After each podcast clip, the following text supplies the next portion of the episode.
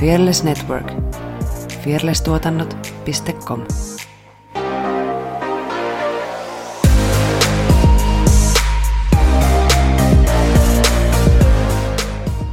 We are ready to rumble. Sillä teittiin. Tällä teittiin. Jaa. Se sanoo aina silleen. Kuka sanoo? Sä. Enhän sano. Sanot. Sanot Sillä aina. teittiin. Joo, ja tällä teittiin. Mistä ihmeestä toi on tullut? Hei hyi! en mä tiedä. Mut se sanot aina sillä. Sillä teittiin. Joo, En sano. ja tällä teittiin. Siis sanois mä niinku meidän, meidän niinku omissa keskusteluissa vai näissä keskusteluissa? Joissain keskusteluissa. Okei. Okay. Tällä teittiin. Okei, okay, tällä teittiin. Tällä teittiin mä sanon kai. Se on Mut Mut si- yhtä noloa. Kiitos. Kiitos tästä. Okei, okay, eli päästään siihen, että mä oon vannolo. En osaa puhua. Awkward.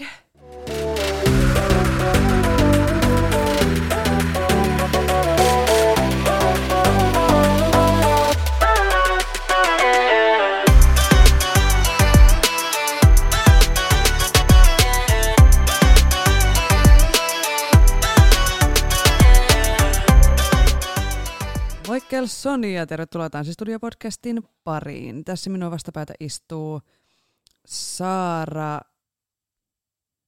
Shushimysh Sorsa. Ja minua vastapäätä Effina Mäsimys Jalonen. Me ollaan tanssijoita, tanssiharrastajia ja tanssi on iso osa meidän elämää. Tässä podcastissa me keskustellaan tanssista, tanssikulttuurista sekä tanssisalien ulkopuolella tapahtuvista tanssiin liittyvistä ilmiöistä. Ja löydät meidät kaikista mahdollisista kanavista. Käyppä seurailemassa ja tykkäilemässä, niin saat kolme tähtitarraa tänään itsellesi palkinnoksi. Oi, että mistäköhän ne tulee ne tähtitarrat? En tiedä. Ne saapuu on vaan paikalle. henkisiä. Oi, ihanaa. What's up, girl? Siitä on hetki aikaa kuule, kun me olemme puhuneet tälleen niin kuin mikin, mikkiä vasten, mikin äärellä. Mikkiä vasten. Vasten mikrofonia. Kyllä. Sut painaisin. No, ai, kau- ai kauhean, ihan väärä sana tuli selkeästi nyt tähän aamuun. Kello on siis todella aikainen aamu. Eli siis kello on varttia yli kymmenen. Niin tää on mulle erittäin aikainen. Tuntuu, että olisin juuri öö, nostanut itseni sängystä, avannut silmät ja tullut tähän suoraan tähän. Eikö se sitten ole? No basically, basically kyllä. No vielä selkeästi tämä herääminen on käynnissä, että katsotaan, Mm. mitä tästä tämänpäiväisestä tulloo. Mm. Me ei olla siis nyt äänitetty varmaan kahteen kuukauteen, tai siis melkein kahteen kuukauteen. Eikö me heinäkuun lopussa äänitetty viimeiset? Joo. Joo. Eli niin. tässä on niinku hienonen, hienonen tauko ollut. Mä en tiedä, meillä ei ole koskaan ollut näin pitkää Ei taukoa. olekaan. Ei. Joo. Mä olin siis tosiaan vähän pidemmällä sairaslomalla tossa, niin sen takia jouduttiin äänittää hirveällä tahdilla tuossa kesällä, kesällä jaksoja, jaksoja purkkiin, että niitä on sitten joka perjantai teille rakkaille kuulijoille kuunneltavaksi. Joo, mitään taukoa ei ole tullut, kuten olette ehkä huomanneet. Mm. Mutta nyt olemme back at it again. Kyllä. Mitäs kaikkea tässä on tapahtunut Mm. välissä? Meillä alkoi meidän aivan mahtava, tämä on hyvä tälle itsekehulla aloittaa tämä jakso, Totta kai. mm, niin, tanssivideokurssi. Meillä oli siis viime viikolla, lauantaina. kyllä, ensimmäinen kerta. Ja mun täytyy sanoa, että mua jännitti aivan järkyttävästi. siis aivan siis. En mä muista milloin mä ois viimeksi jännittänyt. Ei oo totta, Pablo. A few moments later. Joo, meidän studiokoiramme tosiaan, Kantoi löysi- silmällä sitten ne. joo, että kyllä mä sanon, että siinä on taitava koira, koska eivät menneet rikki. Hän on noutaja. Mm, Niin. Juurikin näin. Niin. Joo, jännitti ihan sikana. Mä, siis, en mä pystynyt tekemään koko päivänä mitään ja sitten jotenkin öö, syöminenkin oli sellaista vähän sellaista, että mä en pystynyt syömiseen keskittyä ja sitten mä vaan tuijotin seinää ja sitten mä sanoin toiselle puoliskolle, että nyt hiljaa ja nyt täytyy keskittyä.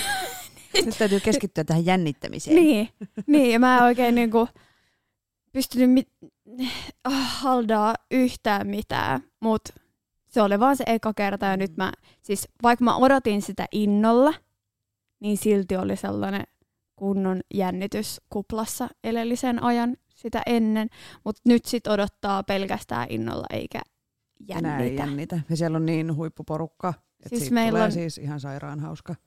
Niin. Joo, siis ihan mieletön meininki, siis oikeastaan heti se jännitys siinä alus, aluksi sit katos ja sit Mm. antoi vaan palaa ja vitsi, jengi oli niin messissä ja hymyjä siellä sun täällä ja jotenkin tosi sellainen rento meininki. Mm.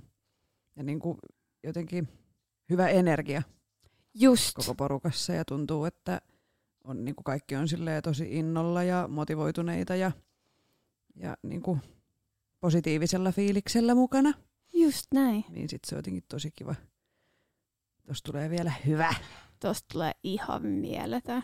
Nyt mä jo videota odotellessa. just sitä, mä alan odottaa jo sitä päivää, kun päästään videoimaan Kuvailee. ja sitten kun se pamahtaa sinne eteen se lopputulos, niin ai että. It's gonna Kyllä. be great. Ö, kaikkea muutakin on alkanut. Ö, Taas Studio Flamalla mulla alkoi commercial-kurssi. Kyllä. Sitten alkoi meidän commercial-ryhmä, Ai et. jolla ei, mä en ole vieläkään keksinyt nimeä. Ehkä sille ei ole kiire vielä. ollut oikeasti niin sikana kaikkea, että mä en nyt vaan ole ehtinyt jotenkaan kaikkia maailman asioita päättää tässä. Mutta it's coming. ja sielläkin siis mole, molemmissa on ihan sika hyvä meininki. Öö, mä jotain sekoilin muistaakseni siinä komekurssin alussa, mä en muistanut omaa koreografiaa, niin vaikka ei mua edes jännittänyt, mutta mulla tuli vaan jotenkin ihan totaalinen blackout. Mutta ei se, niinku, se ei häirinnyt sitä menoa ollenkaan, Niin ei hätää. tuntui niin kuin, että siellä on siis hyvä meininki ja semmoinen positiivinen, öö, mikä se nyt on, henki, aura, mm. vibe molemmissa. Niin tosi innoissani ootan kyllä, että mitä, mitä niillä molemmilla tunneilla saadaan vielä aikaiseksi. Sitten alkoi meidän oma, taas meidän pikkuryhmän prokkis. Kyllä. Ja kiitos ja Joo. anteeksi viimeisistä treeneistä. Niin. Mä varotin, että voi Kyllä. tulla mustelmia, kannattaa suojata itsensä mahdollisimman niin kuin laaja-alaisesti. Joo.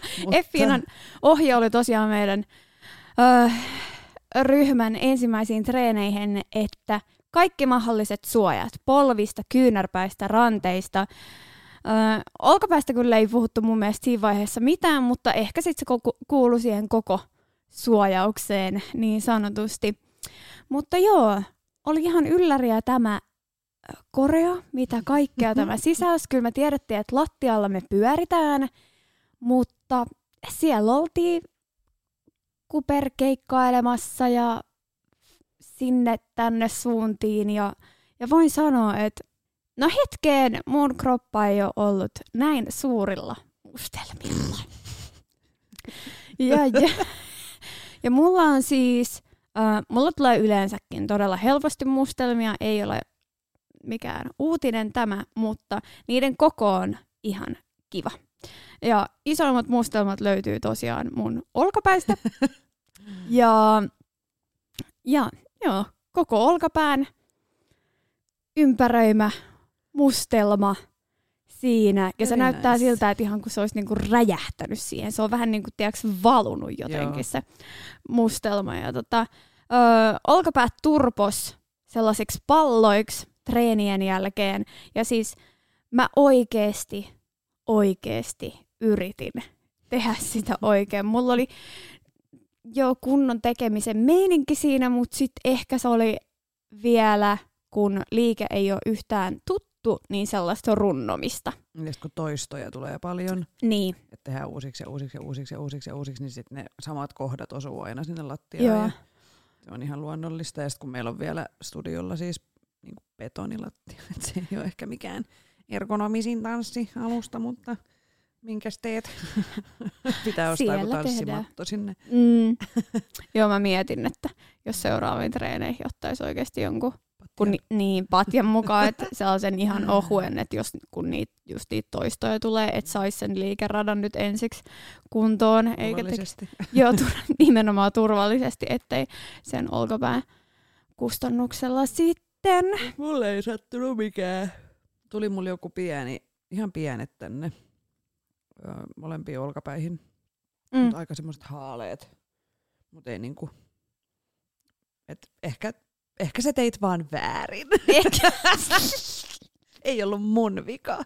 Koska Mä kyllä ohjeistin oikein, että sä olit vaan Niin, huono et nyt tällä osannut. kerralla.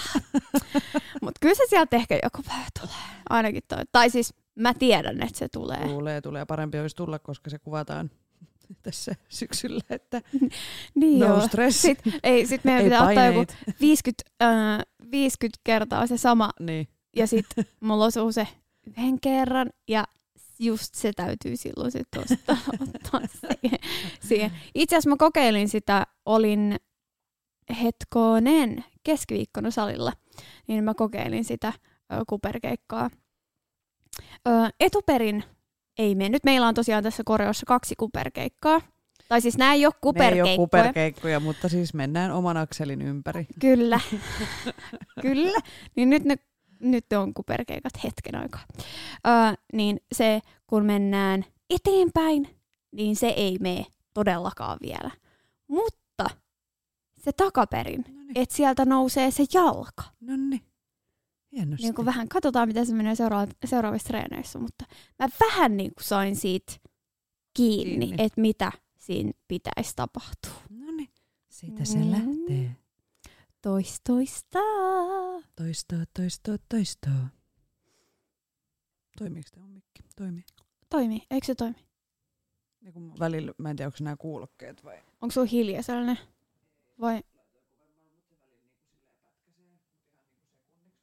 Oh, okei. Okay. Mitäs muuta? Tuleeko mieleen?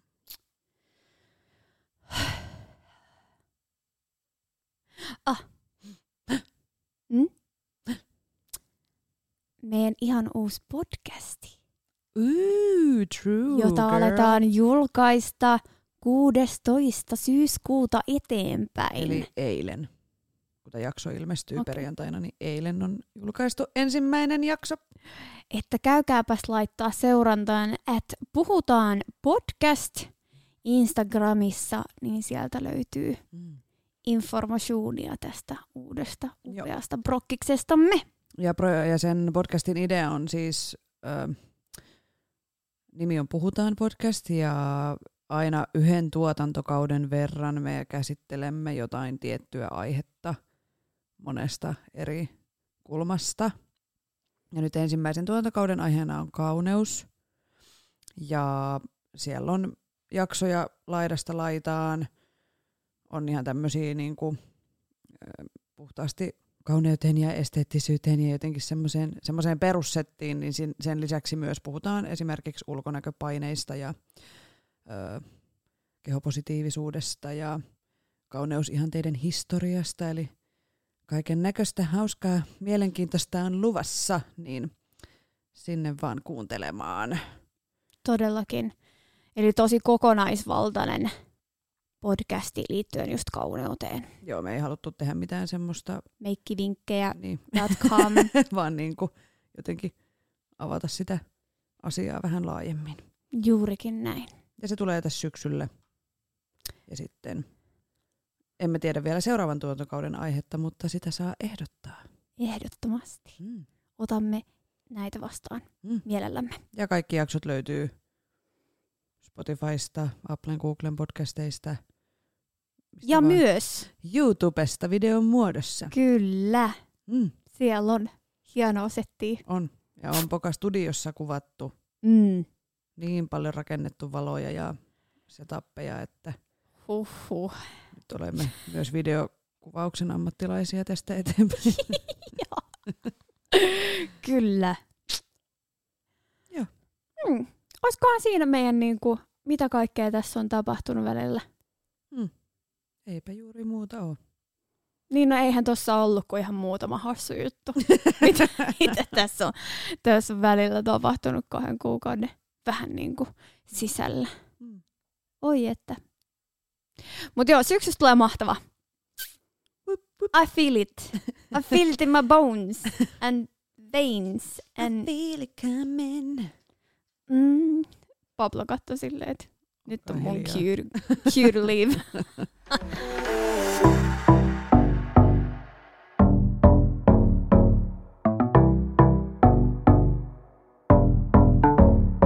Tänään. Mennäänkö me aiheeseen? Joo, Eikö me mennä? Joo. Tänään me puhutaan niinkin iloisesta asiasta. tälleen niin kuin loman lopetuksen kunniaksi. Tämä on kyllä, tämä on kyllä jotenkin vähän Positive vibes only. Ei ikinä. Joo. niin me puhutaan tosiaan burnoutista ja nimenomaan tanssijan tai tanssin näkökulmasta. Semmoista ilosta kevyttä. Semmoista iloista. Tää, Jos mä, kaipasitte perjantaihin jotain semmoista mukavaa lepposta keskustelua, niin sitä ei nyt ole tulossa. joo, tää ei oo se. Mä kävin ihan kyllä ihan hyvis vesis No niin, tätä, tätä kirjoitellessa. Et katsotaan, mitä tästä nauhoituksesta tulee. hyvis syvis vesis. Hyvis syvis vesis. Joo, Mm. kyllä.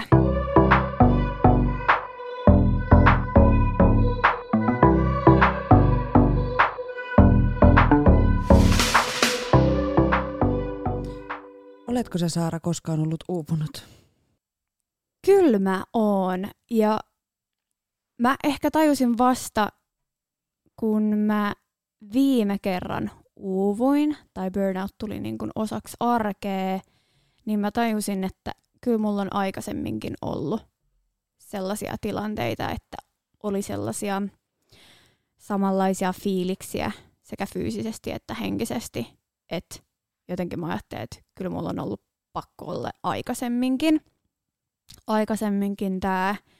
Ja olikohan se meidän stressinhallinta jakso, missä sä kysyit multa jonkun erittäin oivan kysymyksen kesken meidän nauhoituksien ja siinä kohtaa mä vaan jotenkin niin kuin valahdin ja mä tajusin, että hei, et nyt ihan oikeasti Mimmi, että et sä voi jatkaa tälleen, että et sä vaan niinku pysty. Ja vasta silloin mä jotenkin tajusin, että okei, mun on pakko tehdä nyt jotain, koska jos, siis sanotaan, että jos ää, niin negatiivinen stressitila jatkuu sun kropassa jopa, ku, tai siis vain kuukauden ajan, niin silloin on tosi pitkät vaikutukset tulevaisuudessa edelleen. Ja sun kroppa tulee helpommin jollain tavalla romahtamaan, varsinkin jos sä et oo sitä, siitä oikealla tavalla palautunut. Mm. Mutta joo, mitä mulle mun uupumisessa burnoutissa tapahtui, niin oli vaan liikaa kaikkea. Ja vaikka oli monta vuotta jo tehnyt paljon kaikkea samaa aikaa, niin silti ne omat, omat kropan rajat tuli jollain tavalla nopeammin vastaan. Ja sitten siinä vähän niin kuin ajatteli, että onko mä vaan laiska, tai että miksi mä en pysty samalla tavalla funkteeraa kuin aikaisemmin. Ja mä tiedän, että tosi monelle se tapahtuu tai niinku tiedostamatta sä et huomaa sitä, että niitä niinku red flags, Niin niitä on ensimmäisiä oireita. niin, että milloin se pitäisi huomata ja mitä varmaan tänäänkin tullaan käymään läpi, että et, et se itsensä tunteminen on tosi essential, varsinkin tällaisissa mielellisissä asioissa.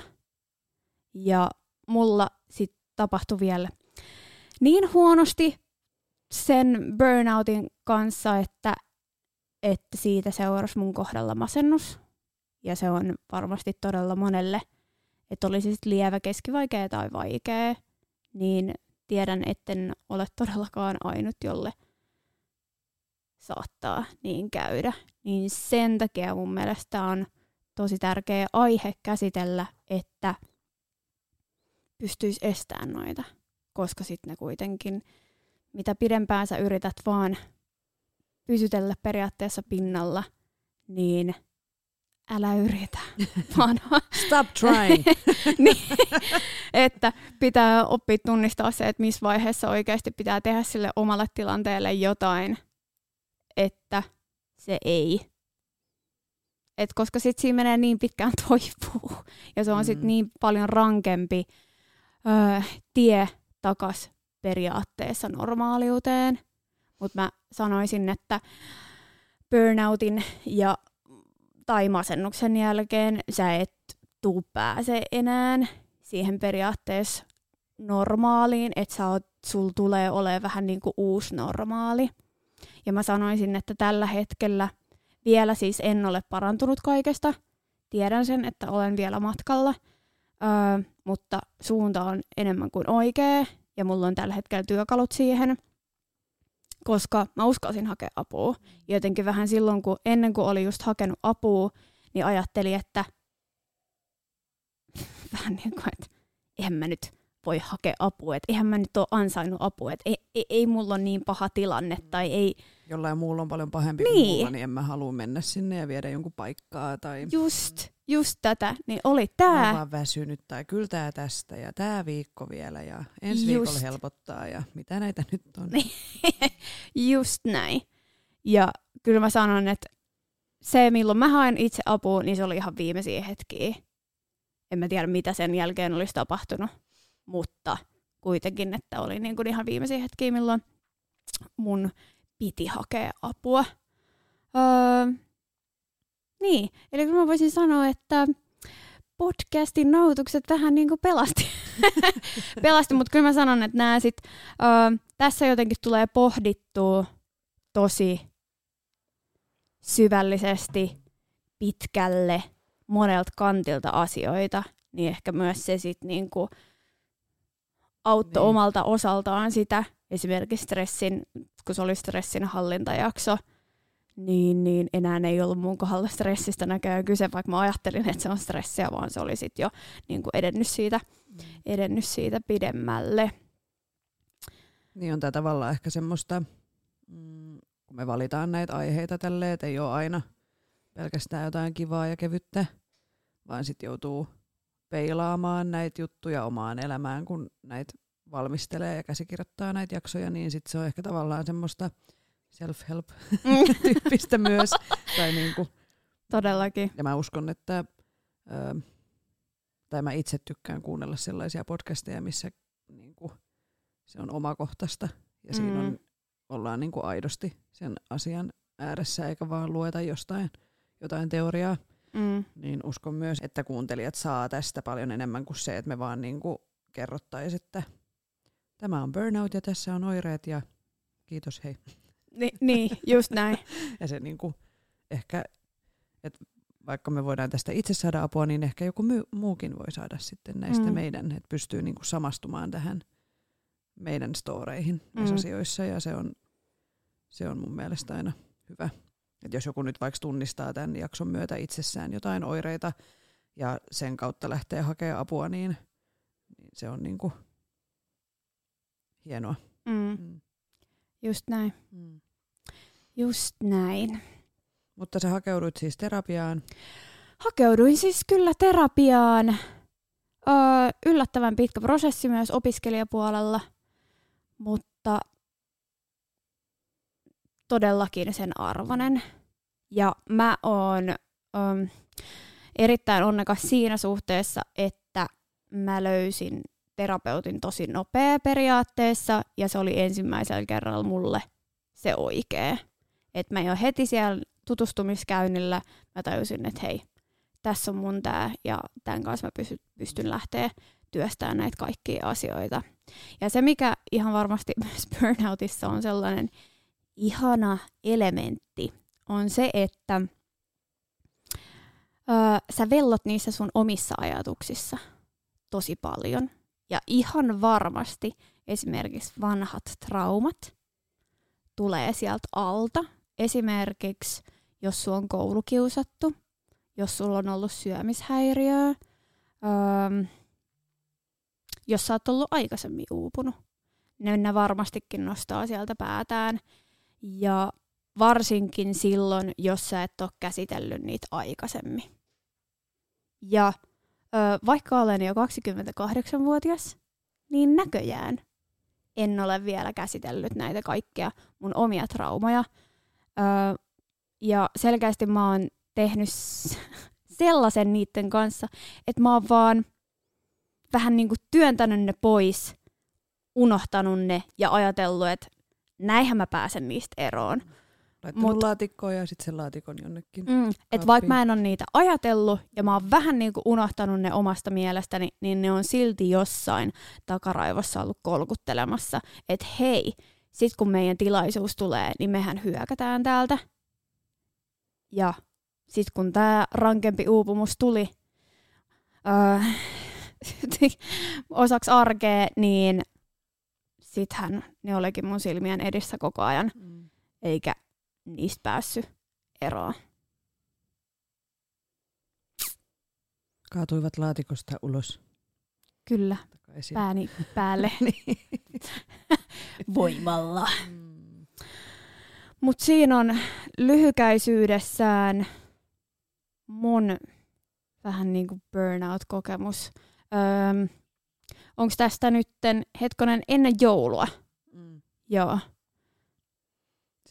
mielestä äänitettiin se Joo. jakso. Ja diagnoosin mä sain vasta kesäkuussa. Niin just, puoli vuotta.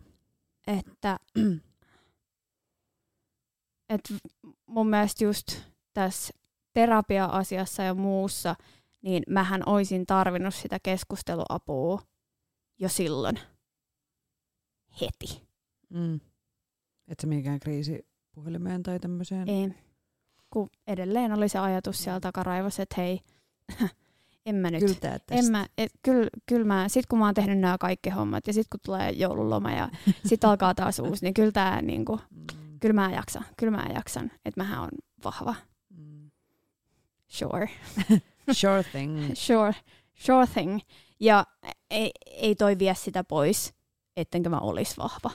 Ei, ei, niinku, ei, niin. ei. Ja kyllä mä sanon, että vahvaa on myös hakea apua. Nimenomaan, ja tunnistaa ja tunnustaa ja niin kuin, ö, uskaltaa käsitellä niitä asioita, eikä niin, että just pitää ne siellä komerossa, laatikossa, piilossa.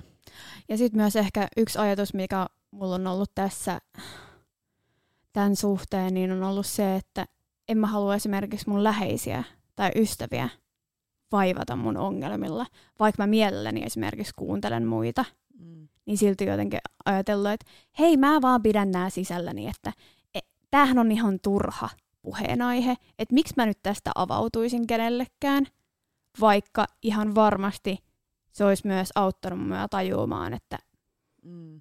tai että se olisi No ei, ei tera- mä sanon, että terapia ei oikeasti korvaa. Sä et voi kaataa ystäville kaikkea. Mm. Se, ei ole, se ei ole oikein, mutta se olisi ehkä, sen avulla mä olisin ehkä tajunnut nopeammin, että niin se olisi voinut herätellä sua tavallaan. Niin, tai sitten, että mä en edes välttämättä olisi ajautunut siihen, että jos mä olisin alkanut puhumaan siitä jo aikaisemmin syksyllä, koska selkeästi se uupuminen alkoi jo aikaisemmin, niin jos mä olisin puhunut siitä, niin mä olisin ehkä herännyt siihen, että hei, tämähän nyt on, nyt on liikaa. Että mä olisin ehkä pystynyt silloin jo tekemään asialle jotain ennen kuin burnout sit oli mun. Mm. Ehkä. Mutta näitä on hyvä tälleen jälkikäteen. Niin, aina on hyvä olla Mutta, jälkikäteen, että juu, näin minun olisi pitänyt tehdä. Mutta sitten taas se, että nyt kun on sen oikein kunnolla nyrkillä. Kokenut, kokenut, niin ehkä myös mä huomaan, että mä oon tällä hetkellä paljon herkemmillä jotenkin niihin omiin tuntemuksiin ja esimerkiksi jätän paljon helpommin treenejä pois, mikä niin kuin, että jos se lepo on mulle se oikeasti se oikea, että jotenkin kuuntelee paljon herkemmin sitä omaa kroppaa, niin kyllä mä sanon, että vaikka mä en halua tässä yhtään, onko se niin kuin nostaa burnouttia jalustalle, mutta kyllä mä haluan silti jotain hyvää siitä keksiä, että jotenkin mä pystyn tällä hetkellä selkeästi kuuntelemaan itseäni paremmin. Että mä en halua enää ikinä päätyä siihen tilanteeseen, että mä olisin taas burnoutissa. Niin just. Pikku G sano virheistä oppii ja Musta karttuu. Pikku Suuri filosofi. toivottavasti sä kuuntelet, kuuntelet tätä. Hei, mehän ollaan, mehän ollaan nähnyt se livenä. Niin ollaan. Kyllä. Sä osasit kaikki sanat hienosti. Mä, mä osasin vaan ton, ton kohdan. No niin. Mites Effiina sun kohdalla? Mm, no, joo. Öö, tunnistan ton, että kun kerran on juossut pää edellä seinään, niin sit se tapahtuu paljon niin kuin helpommin.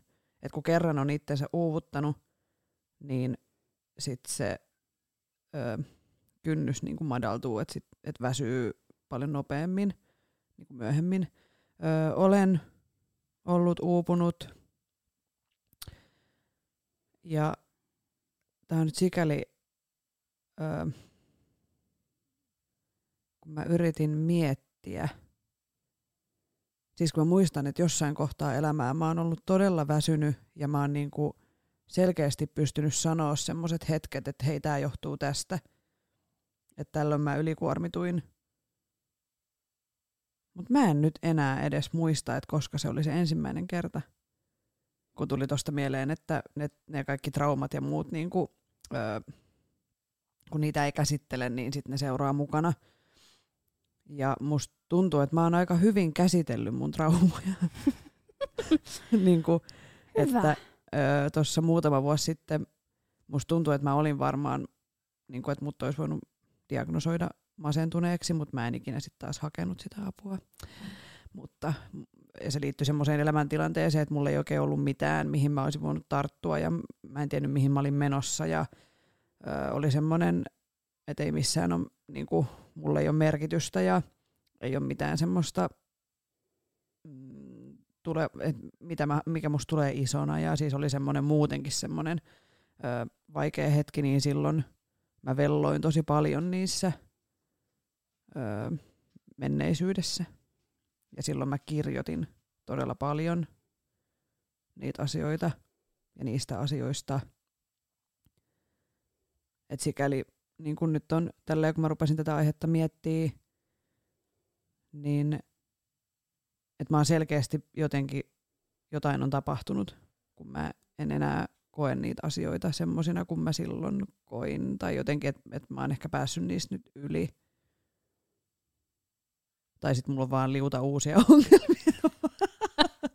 Mutta siis kyllähän se, kun ö, mä muistan siis silloin vielä ennen kuin mä hain tanssia opiskelemaan, eli mä oon sitten ollut lukiossa, niin mulla oli, olisiko ollut 14 treenit. Ja treenien kesto oli tunnista kahteen. Ja, mä, ja sitten mä vielä olin lukiossa. Ja mä muistan, että mua ei ikinä väsyttänyt. Että mä olin vaan tarmoa täynnä ja niin kuin energiaa ja en, en mä ikinä kokenut, että mä olisin niin ollut väsynyt siihen treenimäärään tai siihen koulun ja, tai sitten oli työ myöhemmin, kun oli välivuosi, niin mä tein niin koko päivä työtä ja sitten mulla oli illat täynnä tanssia. No okei, mulla on nykyäänkin illat täynnä tanssia, mutta niin siis ää,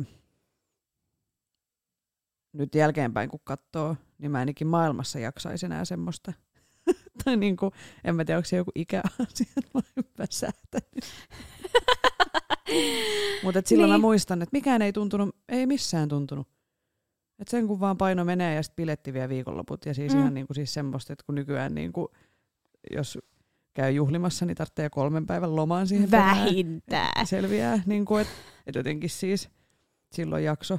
Ja sitten menin opiskelemaan sitä tanssia. Ja sitten kun mä en oikein tiedä, öö, en tietenkään voi diagnosoida itseäni, että onko se ollut niinku burnout vai öö, kun siinä oli se syömishäiriö sitten, jos oot kuunnellut meidän aiempia jaksoja, mä oon puhunut tästä paljon, mutta et, et se on ollut ehkä semmoinen niin kombo. Mm. Ja usein se, ne on. Niin. Et toki silloin sitä tanssia oli vielä enemmän kuin sitä oli kasista neljään. Ja sitten mä ohjasin vielä zumbaa. Ja sitten mä olin vielä yhdessä tanssiryhmässä. Ja niin kuin, että se, että tanssin siis kaikki päivät aamusta iltaan, enkä syönyt, niin se väkisinkin ajaa semmoiseen totaaliuupumukseen. Mm. Lähes sataprosenttisesti sanoisin. Niin, niin silloin tuli niin kuin ensimmäisen kerran seinä vastaan. Näin mä sen ehkä määrittäisin. Ja sitten, no silloin kun me ollaan aloitettu tämä podcast, mä oon mun mielestä silloin puhunut, että silloin musta tuntuu, että mä oon ensimmäistä kertaa vasta ollut toipunut siitä syömishäiriöstä. Ja se alkoi kuitenkin 2000, no varmaan mulla on ollut siis syömishäiriöistä käyttäytymistä, mutta se niinku äärilaihdutus ja se niinku akuutti vaihe oli silloin 2011. Niin aika kauan siinä meni. Siis todellakin. Niin kuin, että mä koin, että se syömishäiriö on jäänyt niin kuin taakse. Toki mä edelleenkin siis huomaan, että jos mulla on vaikeampaa, niin ne nostaa päätä ne ajatukset taas. Ja ne, että sitten mä rupean kontrolloimaan sitä syömistä, mutta ei ole niin kuin päässyt enää siihen. En ole päästänyt sitä lipsahtaa enää sinne niin kuin ääri asti. Ehkä sitten opiskeluaikoina myöhemmin – kun mä olin ammattikorkeassa, niin silloinkin tuli semmoinen uupumisen vaihe, mutta se siihen taas liittyi myös niin kuin tiettyjä asioita, joita ilman mä en varmaan olisi ollut niin uupunut ja ahdistunut. että niin kuin jotenkin se on ollut sitten myöhemmin. Mulla on ehkä tullut semmoisia niin No silloin oli semmoinen tosi, no tämä liittyy yhteen teoriaan, mikä ehkä käsitellään tässä, mulla on täällä muistiinpanoissa, mutta mun uuvumiset on liittyneet aina sellaiseen hetkeen, kun musta on tuntunut, että, että mä en ole menossa mihinkään. Ja mä en tiedä, mitä mä teen. Ei ole mitään merkitystä. Öö, mä oon epäonnistunut ihminen. Tai tai mä oon epäonnistunut tanssia, tai niin kuin siis semmoisia, kun mistään ei tuu mitään. Ja jotenkin on niin kuin tyhjän päällä, ja taas miettii, että okei, tämä ei onnistunut, no mitäs mä nyt sitten tekisin niin kuin seuraavaksi, että lähdenkö mä opiskelemaan vai, vai meneekö mä johonkin töihin, tai niin silloin ne, että uupuminen voi tulla myös siitä, että ö, ei niinkään pelkästään siitä, että tekee niin hirveästi, vaan siis siitä, että no siitä semmoisesta merkityksellisyyden puutteesta, mm, siis kyllä. sen nyt sanoisi. Uupuneen ihmisen elämästä on kadonnut merkityksellisyys. Mm. Että tavallaan sit sulla on niin, kuin niin iso henkinen kuorma, että sit sä et pysty, että mä veikkaan, että tässä korona-aikana varsinkin, niin moni on kokenut olevansa uupunut, vaikka olisi niin kuin vaikka töitä on ollut vähemmän, tai siis, niin kuin, mutta se on vaan niin, se on niin kuin henkisesti niin kuormittavaa se jatkuva pelko vaikka rahasta, että sitä ei ole, tai koska mä saan seuraavaksi palkkaa. Esimerkiksi jos tanssikoulut on ollut kiinni, niin monet tanssinopettajat on varmaan niin kuin, ihan varmaan on ollut stressaavaa se, että miten mä niin kuin elän tässä tilanteessa. Mm. Niin vaikka et saa fyysisesti vaikka tehnyt hirveästi, mutta se on henkisesti niin kuormittavaa, että se burnout tulee pelkästään jo niin kuin siitä – niin mulla on ehkä enemmän ollut tämmöisiä niin kuin henkisen kautta. Toki on siis myös, olen joutunut liikuntakieltoon ja on ollut ylirasitustiloja ja ylikuntoa, että se on semmoinen monen tilanteen niin kuin, ö, yhteissumma. Mutta mä koen, että mun uupumukset on ollut niin kuin henkisiä enemmän. Burnout, uupumus voi tulla myös kivoista asioista. Eli vaikka sä rakastaisit sun työtä, sä opiskelisit jotain ihan supermielenkiintoista ja sä rakastaisit käydä tanssiin ja se tanssi olisi sulle sun, tai on sulle sun koko niin kuin semmoinen henkireikä, niin sitten kun se kokonaiskuormitus on riittävä, niin sä voit uupua ja sulla mm. voi tulla burnout, vaikka sä nauttisit kaikesta, mitä sä teet. Mutta liikaa on liikaa ja jos se tasapaino järkkyy, niin, e, e, niin kuin, e, se, se sitten tulee. Mm. tai niin kuin. Just näin. Mm.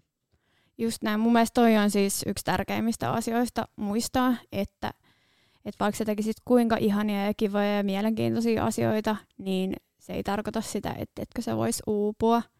Ja mä veikkaan, että mulla on, mulla on ehkä tällä hetkellä sellainen tilanne, että mä oon miettinyt, että, tai siis kuten olet varmastikin huomannut, niin, niin miettinyt sitä, että mistä mun itse täytyisi karsia. Mm. Että mitkä on esimerkiksi, ja nimenomaan puhun nyt vähän niin kuin uupumuksesta tanssin puolella.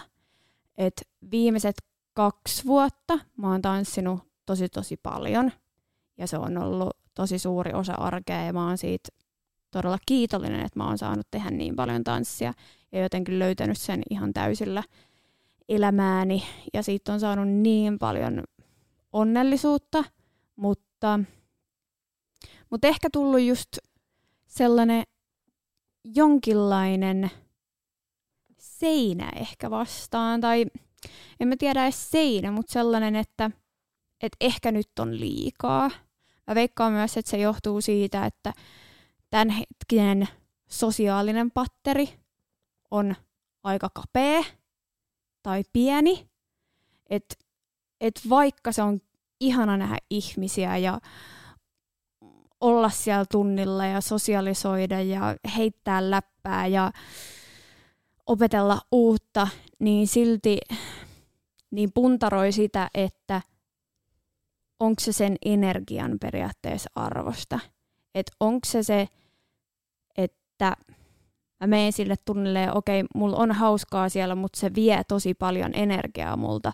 Vai onko se niin, että mun kroppa esimerkiksi tarvii lepoa enemmän just sillä hetkellä. Niin ne päätökset on just silleen tosi pikaisia ja sellaisia, että vaikka mä oon suunnitellut aamulla, että mä menen tanssitunneille, niin silti se fiilis ei välttämättä esimerkiksi töiden jälkeen ole enää se sama. Ja sitten mä päätinkin, että hei mä tarvinkin yksin oloa ja ruokaa ja Netflixiä tai kävelylenkkiä mm. tai salia mieluummin kuin sitä tanssituntia. Mm. Et on just tällä hetkellä tosi herkillä sen suhteen, että mitä, se, mitä mä just tarviin. Ja veikka, että se menee myös, tai ainakin itselläni se on mennyt vähän sille aalloittain. Ö, no silloin kun mä lopetin sen kilpailuuran cheertanssissa ja muutin Helsingistä Tampereella opiskeleen, niin, niin silloin mä en jaksanut tanssia. Mä olin silleen, että mä en halua mennä mihinkään, että mä haluan nyt keskittyä NS-opiskeluun. Ja siis mä olin koko sen elämäni, sen elämäni, se elämä, siis siihen asti elämäni ollut kaikki illat treeneissä. Mä en ikinä, siis ikinä näe kavereita arkena. Että ne on vaan niin kuin viikonloppuisin.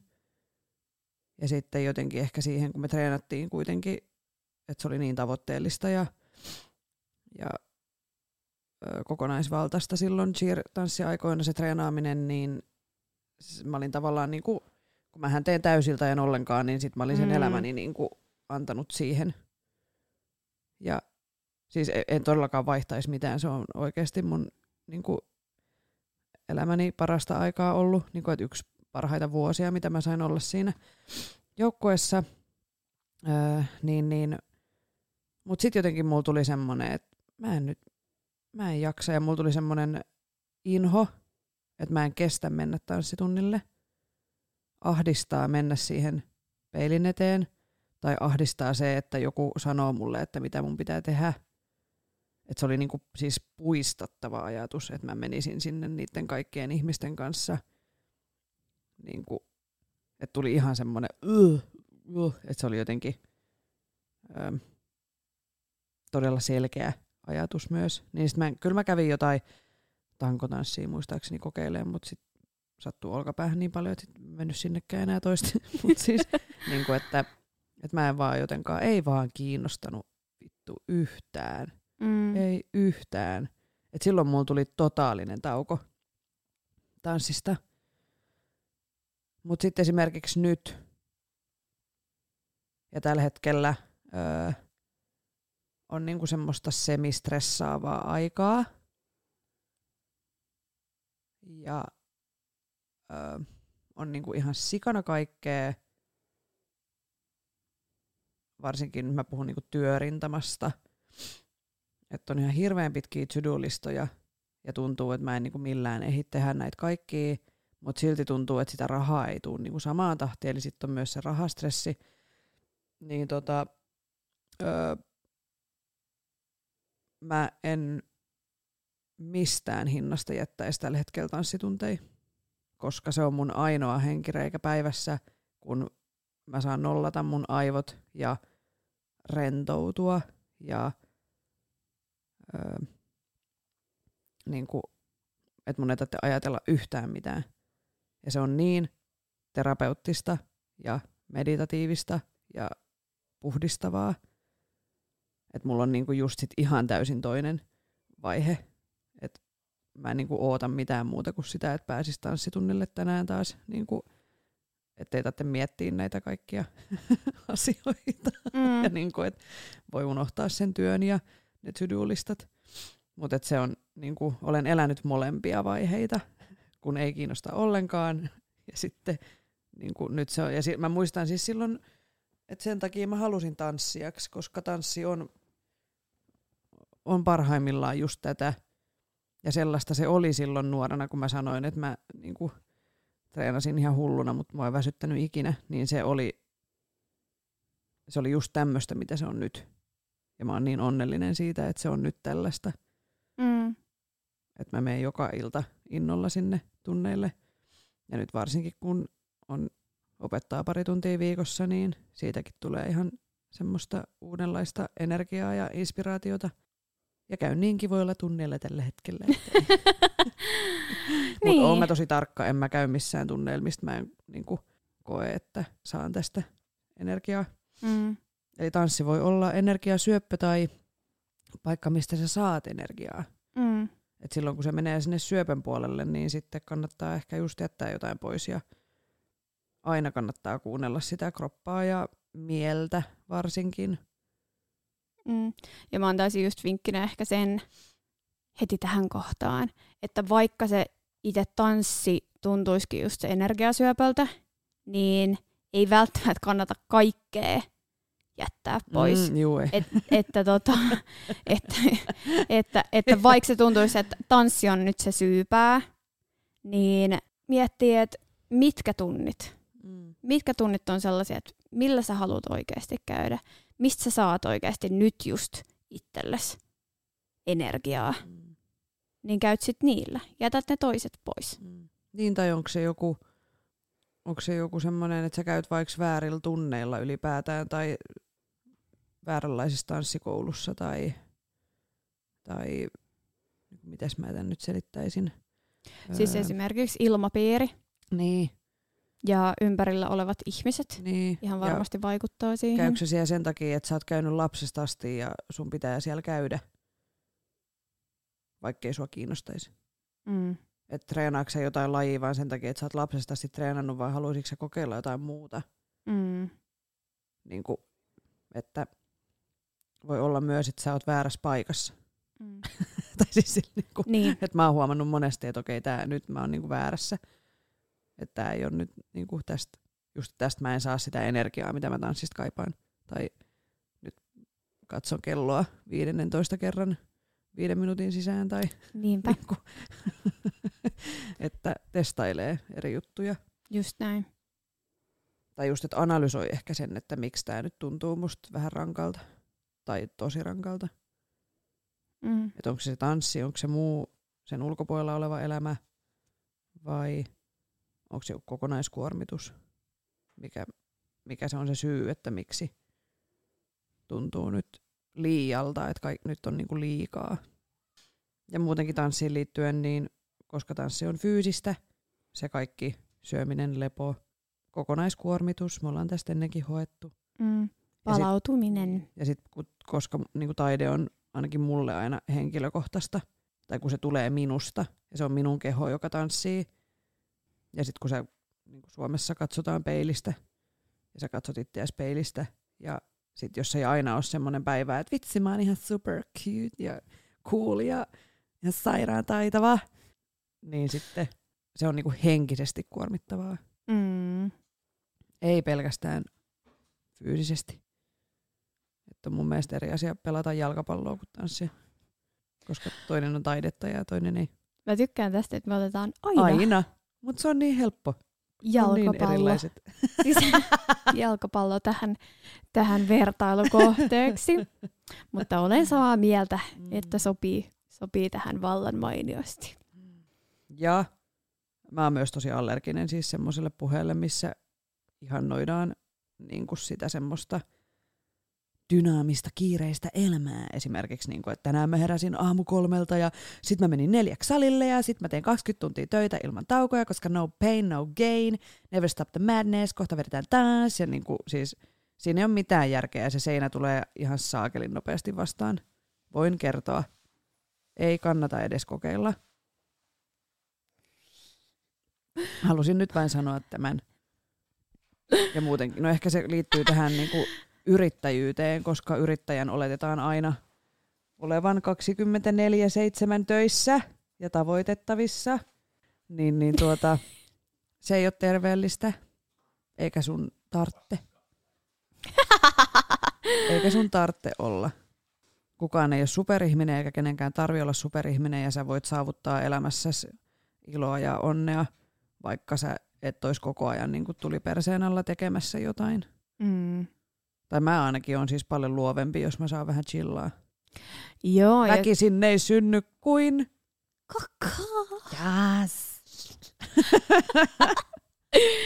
Mutta siis musta tuntuu, että me eletään edelleen sellaisessa yhteiskunnassa, että ylisuorittamista ja jotenkin myös burnouttia vähän niin kuin glorifioidaan ehkä. Tai silleen, että ei ymmärretä. Tai et, et jotenkin, että se on hienoa, että kun on tehnyt niin paljon töitä, Että on aivan loppu. niin, Että sit vasta saa lomailla niin. ja olla, kun on ensin niin kuin itsensä ruoskinut. Joo, ja sitten jotenkin musta tuntuu, että myös meillä ei, meillä jotenkin vähätellään burnouttia, että ei ymmärretä sitä, että se on todella kokonaisvaltainen kokemus, niin ja siihen sanotusti. liittyy just, voi liittyä masennusta tai se voi olla syömishäiriöön tai että siinä on Niin. niin. niinku muitakin asioita kuin vain Pelkästään se, että se- olen väsynyt. Just, just näin. Ja sitten myös mun mielestä, mä tiedän, että suomalaisilla joillakin on, äm, kuuluu sellaiseen peruspuheeseen tai arkikieleen vähän niin kuin asioiden liiottelu. Mm. Että tosi helposti ihmiset sanoo esimerkiksi, että vitsi kun mua vasen, masentaa niin paljon tai että äm, tai jotenkin ei ehkä ymmärretä sitä, että hei, mitä jos siinä keskustelussa mukana on oikeasti masentunut, tai että öö, just helposti käytetään noita sanoja, ja mä Mm. ymmärrän sen, minkä takia niitä käytetään helposti, mutta jotenkin mun mielestä vähän pitäisi löytää itsestään sellaista sensitiivisyyttä, että niitä ei käytettäisi ehkä niin Mm. helposti, Mm. koska varsinkaan, okei, eri asia on, että jos sä oikeasti oot ymmärtänyt, että sulla on nyt burnout, vaikka sä et ole saanut sitä diagnoosia, niin eri asia ehkä sellaisessa tilanteessa käyttää sitä sanaa. Mutta mä sanon myös, että usein myös, jos sä oot jotenkin, että vaikka me ajatellaan, että burnout on vähän niin kuin hieno juttu, niin silti sellaiset ihmiset, jotka on oikeasti burnoutissa, niin ne piilottelee sitä. Sen Niin, mä oon se ei huomannut. todellakaan ole kivaa. Niin. Siis ei se ole mukava tunne, kun sä oot niin vitun loppu, että sä et vaan niinku kykene. Ja sä et oikeasti jaksa nousta sängystä, sä et Mm. jaksa Mm. käydä koiran kanssa lenkille, jota sä oot Mm. rakastanut, sä et jaksa leikkiä pupujen kanssa, sä et jaksa Mm. mennä jääkaapille hakea sun herkkuja. Mm. Niin se ei ole niinku millään tavoin ihan niinku siis semmoista tavoiteltavaa Mm. ja kivaa. Mm. Mutta niin, sitten siihen liittyy se stigma. Että tavallaan vaikka sitä semmoista suorituskeskeistä elämää ihannoidaan, niin sitten sit se on taas niinku epäonnistumista, jos sä palat loppuun. Mm. Että se on niinku moka, tai siis niin, että se on niinku epäonnistuminen. Tai sillai. Mm. Ehkä siinä on semmoinen stigma. Ja sitten siitä ei uskalla puhua tai sitä ei uskalla myöntää tai, tai hakeutua apuun. Tai... Niin, ja sitten on näitä hyviä neuvoja, että no, kato, rentoudut vaan. Nuku vaikka päivä. Mitä näitä on näitä klassikoita, Joo. mitä voit sanoa. Chillaat vaan ja katot vähän Netflixiä ja ressaa. älä ressa, käy Kato, joogassa ja, Niin. Vähän ja meditoit ja syöt käyt kävelylenkillä luonnossa ja. Aivan. Sä, mitä? Mm. Ni, niin, Kyllä se siitä. niin ei. Ei kannata sanoa tollaisia, vaan oikeasti kuuntele, mikä sillä toisella on. Ja kyllä mä ymmärrän, että noittenkin takana on ehkä sellainen ihan kiva ajatus, mutta tota, ne ei toimi. Niin siis onhan semmoisia ihmisiä olemassa, jotka ei usko vaikka masennukseen. Oh lordio! Mm. Onko se oikeasti? No ne on varmaan näitä samoja ihmisiä, kuin ei us- usko esimerkiksi koronaan tai... Aa, no niin. No Tai mä laitan ne niinku- siihen purkkiin. Niin kuin, että se on vaan mielentila. Tai joku tämmöinen, tiedätkö, positive vibes. Niin, Niin, joo. tai niin, niin siis ne on varmaan näitä ihmisiä, kun on silleen, että... Positive vibes only. Niin ja siis se, että, että niinku, öö, miten se meni, kuukautiskivut on sun, öö, sun omaa syytä, niinku sun, että sun mieli ei ole niinku tasapainossa, niin siksi sulla on kuukautiskivut ja endometrioosi niin, johtuu joo. myös siitä, että, että tota sun, sä et ole tarpeeksi kiitollinen elämästä.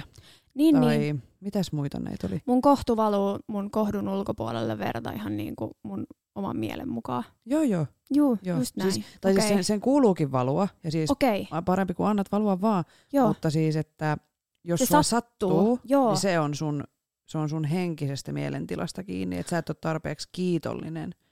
niin, niin se- mun sen- elämästä. Niin, tai mist, Jo, mistä tahansa. naiseudesta tai jostain. Okei. Niin Niin, tota, sen takia sulla on kuukautiskipuja. niin tai sitten jos mä en ole hankkiutunut raskaaksi, koska mun kroppa on masentunut siitä. Aivan, niin, sekin Mm, voi olla. Joo. Mutta siis tämä oli ihan tämmöinen, minkä mä muistan. Mitäs muuta oli? No nyt ei tule mieleen, mutta mä veikkaan, että aika moni tunnistaa, että ketä nämä ihmiset. Ja niin kuin siis kaikki sairaudet johtuu siitä, että sä et ole kiitollinen. Siis ihan oikeesti. Mä olisin varmaan heidän mielestään aivan täysin fenkki, koska, feikki, koska Joo, kaikkea löytyy. joo, joo. Ja siis, Mm. niin kuin siis sähän voit meditoimalla parantaa ihan kaiken. Ja, Okei, eli tämän nauhoituksien jälkeen niin mä meditoin koko päivän. joo, Niin, niin sit joo, sit sä mä oon healed, mulla Joo. ei enää kuukautiskipuja, mulla ei joo, enää muista mitään. olla kiitollinen. Niin, niin kaikesta. Joo, kaikesta. Kaikesta. Mm. No niin, tämä on hyvä. Mm. Ja siis tyyli joku korvakipukin johtui siitä, että sä ajattelet liikaa jotain tai jotain, tai joku tyyliin puhuu susta pahaa, niin sitten susta, sun korva sattuu. Niin, niin telepa- telepatia Ja sitten nämä ihmiset myy kaikkia kursseja ja muita. Ja... Niin, niin, että Mm. ehkä mun pitää noille kursseille siis Aivan, osallistua. Niin, niin. Joo, joo. Joo, siis toi sun masennus johtuu siitä, että sä et ole vaan kiitollinen. Joo, Että älä sinne terapiaan rahoja laita. ihan turhaan, koska mä saan yhden terapiamaksun ö, hinnalla sen koko kurssin. Varmaan. Luultavasti et saa edes. Okei, okay. Mutta siis sehän on paljon kannattavampaa ostaa semmoinen kurssi kuin mennä terapiaan, koska sit sä opit olemaan kiitollinen. niin. Mm. Hashtag. Blessed. Blessed. Eiku, Eiku mitä Kiun, kiitollinen, siunattu, onnellinen. Joo. Joo. Joo. Hashtag nämä kaikki edelliset. Joo. No niin, sitten. Joo. Oliko Takaisin- vähän dissausta tämän väliin? Ei ollut. Takaisin sinne burnoutin pariin. Moikka moi! Mun nimi on Jutta ja mä hostaan Jahkailen podcastia, jossa käsitellään ajankohtaisia ilmiöitä ja elämän eri osa-alueita noin kolmekymppisten silmin. Podia kuunnellessa pääsette ainakin tutustumaan mielenkiintoisiin vieraisiin, kyseenalaistamaan ikään liittyviä odotuksia ja nappaamaan parhaat vinkit kolmekymppisyyden kiemuroihin. Voit kuunnella Jahkaillen podcastia Eikästissä ja Spotifyssa. Uusi jakso ilmestyy joka keskiviikko. Seuraamalla Instagramista at jahkaillen saat ensimmäisenä tiedon tulevista aiheista ja näet muuta hauskaa lisämateriaalia. Eli hei hei 30 kriisi!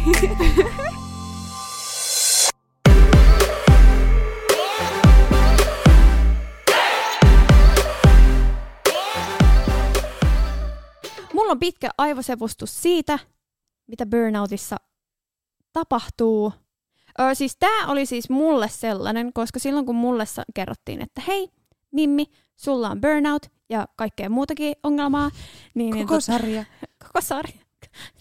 Tästä ole hyvä. Niin, niin tota, tämä auttoi mua jotenkin ymmärtämään sen, että minkä takia mä toimin niin kuin mä toimin. Ja miksi mä tein niin kuin mä tein ja miksi mä ajattelin niin kuin mä ajattelin. Tieteispaskaa nyt tähän väliin sitten. Uusi osiomme. Tieteispaskaa. Tätä joku jingle. Joo, ihan loistava. No niin, Saaran nurkkaus. Eli siis burnout on tosiaan aivojen äärimmäinen pilastautumiskeino.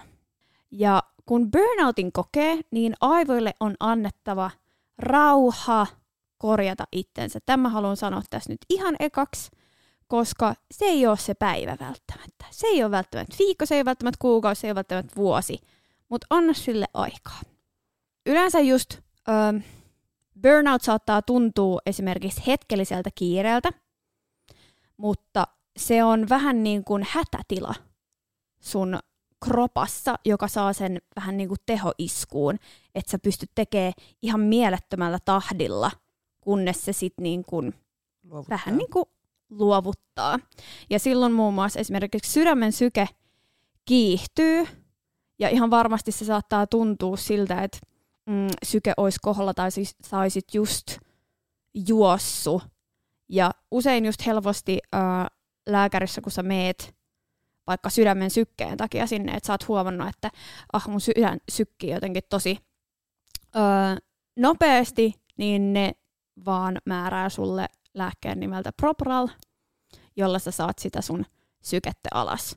Mutta se on vaan se seuraus, mitä sä silloin hoidat, etkä sä hoida silloin sitä Syytä. niin. Joten varovaisesti sen Propralin kanssa. Se on aika herkkua. Tämä ei ollut mainos. Ja jos tosiaan stressi jatkuu pitkään, niin sun kropan taisteluun vahvistava järjestelmä alkaa kääntyä sit sua vastaan. Esimerkiksi kortisolitasot alkaa heilahdella, eikä stressihormonijärjestelmä enää reagoi normaalisti. Tällöin elimistön joustamiskyky heikkenee ja uupumusta voisi sanoa vähän niin kuin energiakriisiksi sun kropassa. Uupumus saattaa näyttää esimerkiksi sun ympärillä olevilla, oleville ihmisille tylsistymisenä, tylyydeltä, välinpitämättömyydeltä. Uupunut on tälle itse täysin sokea, että se ei välttämättä edes huomaa, että se näyttää tylsistyneeltä tai saattaa ulosanti olla tosi tylyy. Burnoutissa aivokudos kärsii pitkittyneistä paineista. Ja krooninen stressi on yhdistetty kudostuhoon etuotsalohkojen alueella. Se, minkä takia mä haluan tuoda tämän meidän etuotsalohkon tähän keskusteluun, niin on tärkeä asia varsinkin tanssin kohdalla, koska nimenomaan tämä etuotsalohko tai lohkoja tarvitaan luovaan ajatteluun, mikä on nimenomaan meille tanssijoille se tärkein asia. Ja silloin kun sulla on stressireaktio sun kropassa, niin usein etuotsalohko on vähän niin kuin sulkenut ovensa ja se ei silloin toimi. Ja mä huomaan tämän itse tosi herkästi, että silloin kun on sellainen lukkotila, niin sun on ihan turha alkaa tekemään mitään. Ja mä huomaan, että esimerkiksi mä oon tunneilla aivan lukossa ja mä en esimerkiksi, okei, okay, siihen liittyy myös siis, että oppi ei me ollenkaan perillä, sä et muista sun koreografioita, sä et pysty ilmaisemaan ittees, koska sä oot sellaisessa lukossa ja se johtuu nimenomaan siitä etuotsalohkosta. Väkisin ei synny, kun... Shakka! Mutta siis joo, mä tunnistan ton siis ihan siinä, että kun jos on joku deadline johonkin koreografiaan, niin se on niin kuin lähtökohtaisesti aika ahdistava ajatus. Ihan varmasti muuta. Niin sitten öö, se ei niinku, siis mulle ei ainakaan synny väkisin mitään. Tai siis, no joo, itse asiassa se meidän kesäkoreo, se, mikä kuvattiin kesällä rannalla, voitte käydä Joo. katsomassa, niin sen mä tein tunnissa päivää ennen ekoja treenejä, koska oli pakko. Ja siitä tuli ihan ok. Siis Ei, se mun mielestä siitä tuli mes- tosi hyvä. Ei se mikään mestariteos on, mutta siis olin ihan tyytyväinen siihen. Et niinku, joo, voi myös luoda väki, niinku siis, ja kyllähän työhön kuuluu deadlineit. Ja kyllä sun pitää niinku asettaa kalenteri itsellesi päivämäärät, kun jotain pitää olla valmis. Mutta mä teen sen mieluummin hyvissä ajoin etukäteen niin, että mulla on aikaa ja mun, öö, mulla ei mene ne etuotsalohkon ovet kiinni Mm. ja sitten mä oon siellä tanssisalissa silleen, että mä en tiedä mitä mä teen. Koska tulee semmoisia hetkiä, kun ei synny mitään ja usein se johtuu siitä, että on liikaa painetta, henkistä painetta. Niin siksi ö, suosittelen tekee hyvissä ajoin. Esimerkiksi jos pitää tehdä koreografioita, niin antaa sille aikaa, jotta sun aivot on niinku rauhallisessa tilassa, ei käy semmoista oloa, että mun on pakko tänään saada nämä kahdeksan kasia tehtyä, niin se on paljon kevyempää ja se syntyy. Mm. Ja sitten, no, tämä nyt vähän aiheesta kukkaruukkuun, mutta mä huomaan, että mulle niinku aamut on parhaita. Että jos mun pitää tehdä jotain luovaa tai keskittyä johonkin, niin sitten mun kannattaa tehdä se heti aamulla ensimmäiseksi. Et esimerkiksi toi ryhmän, tämän uuden commercial-ryhmän eka koreopätkä syntyi silleen puolessa tunnissa, koska se oli vaan niin helppoa ja kevyttä ja niin kuin koko ajan tuli niin kuin mieleen uusia ideoita. Mutta sitten on niitä hetkiä, kun on silleen, että ei, Ei tästä ei synny mitään. Ja sitten on parempi, kun lähtee himaan ja kokeilee seuraavana päivänä vaikka uudestaan. Mm. Mm. Joo. Tunnistan tuon, Mm. että se kun on stressiä ja painetta ja on ihan loppu, niin silloin ei kyllä on tosi vaikea antaa itsestään mitään Mm. luovaa. Niin. Ja tämä mun mielestä kuulosti tosi pahalta, kun mä tätä silloin burnoutin lomassa luin, että jo kuukauden kestänyt stress- stressi näkyy aivoissa rappeutumina. Ja kun, tämä kudostuho on tosiaan jo yksi murhe, mutta toinen on, tämä on aina mun mielestä yhtä hauska, mutta liskoaivojen tekemä vallan kaappaus. Ja ihmisen aivoissa on tavallaan kolme tasoa. Siellä on liskoaivot, tunneaivot ja järkiaivot. Ja ne menee vähän niin kuin, siellä ihan sisällä on ne liskoaivot, sitten sen ympärille tulee tunneaivot ja sitten on ihan päällimmäisen järkiaivot. Ja voisi sanoa, että ihan niin kuin nimenkin perusteella se liskoaivot on niin kuin alkeellisimmat ja sitten tämä järkiaivo, mikä on tässä ihan uloimmalla kuorella, niin on se kehittynein, mitä on sitten meillä ihmisillä. Ja normaalisti meidän ihmisten toimintaa ohjaa tämä järkiaivot. Ja musta tuntuu jotenkin pahalta sanoa, mutta musta tuntuu, että välillä useimmiten mun tunneaivot, eli se alkeellisempi aivo, aivopari, niin ottaa vallan, mutta ehkä se myös toimii sitten yhteistyössä tämän järkiaivojen kanssa. Ja hätätilan vallitessa nämä liskoaivot kaappaa niin sanotusti tämän toiminnan ohjauksen, eli silloin kun sä oot uupunut, väsynyt, uh, sulla on burnout, en uskalla sanoa masennuksesta mitään, mutta tällainen niin kuin hätätila sun kropassa. Ja kaikki tämän ihmisen kehossa keskittyy vaan ja ainoastaan siihen selviytymiseen. Sä heräät aamulla ja sit sä pääset takas sänkyyn. Niin se on vähän niin kuin selviytymistä päivästä toiseen. Just tällaisessa tilanteessa, ihan niin kuin me sanottiin, se etuotsalohko tavallaan sulkee ne ovet, sammuttaa valot, koska siinä hätätilassa sä et tarvii niitä enää. Niin, ja eikö liskoaivot on myös siis, sehän on hyvin hyödyllinen, tai niin kuin se, ö, jos tapahtuu vaikka jokin onnettomuus, tai sä oot Tai vaarassa. vaara, just näin. Että sä oot pulassa ja sun pitää niinku, et, et, et, mutta se on niinku semmoinen kroonistunut tila siitä, mistä on tietysti lyhythetkisesti siitä on sinulle apua, mutta se ei ole terveellistä, että se on koko ajan päällä. Mm. Et esimerkiksi just jos sun stressitila on jatkunut pidempään, Mm. niin sit jos siinä vaiheessa ne liskoaivot ottaa niistä ö, aivoista ja sun tekemisestä vallan, niin se on huono juttu. Ja jos siitä elämästä tulee vaan selviytymistä päivästä toiseen. Mutta onneksi meidän keho ja mieli ymmärtää vähän niin kuin buutata itsensä. Ja siinä vaiheessa me kutsutaan sitä, sitä niin kuin, se on se burnout, Mm. että kun se buuttaa itsensä ja luovuttaa. Öö, esimerkiksi burnoutista johtuneet väsymysoireet hälvenee muutamassa viikossa nukkumalla. Ja yleensä tämä nukkuminen tapahtuu oikeasti kellon ympäri. Ja siihen vielä päiväunet päälle, niin jossain vaiheessa sitten se unirytmi alkaa taas normalisoitua.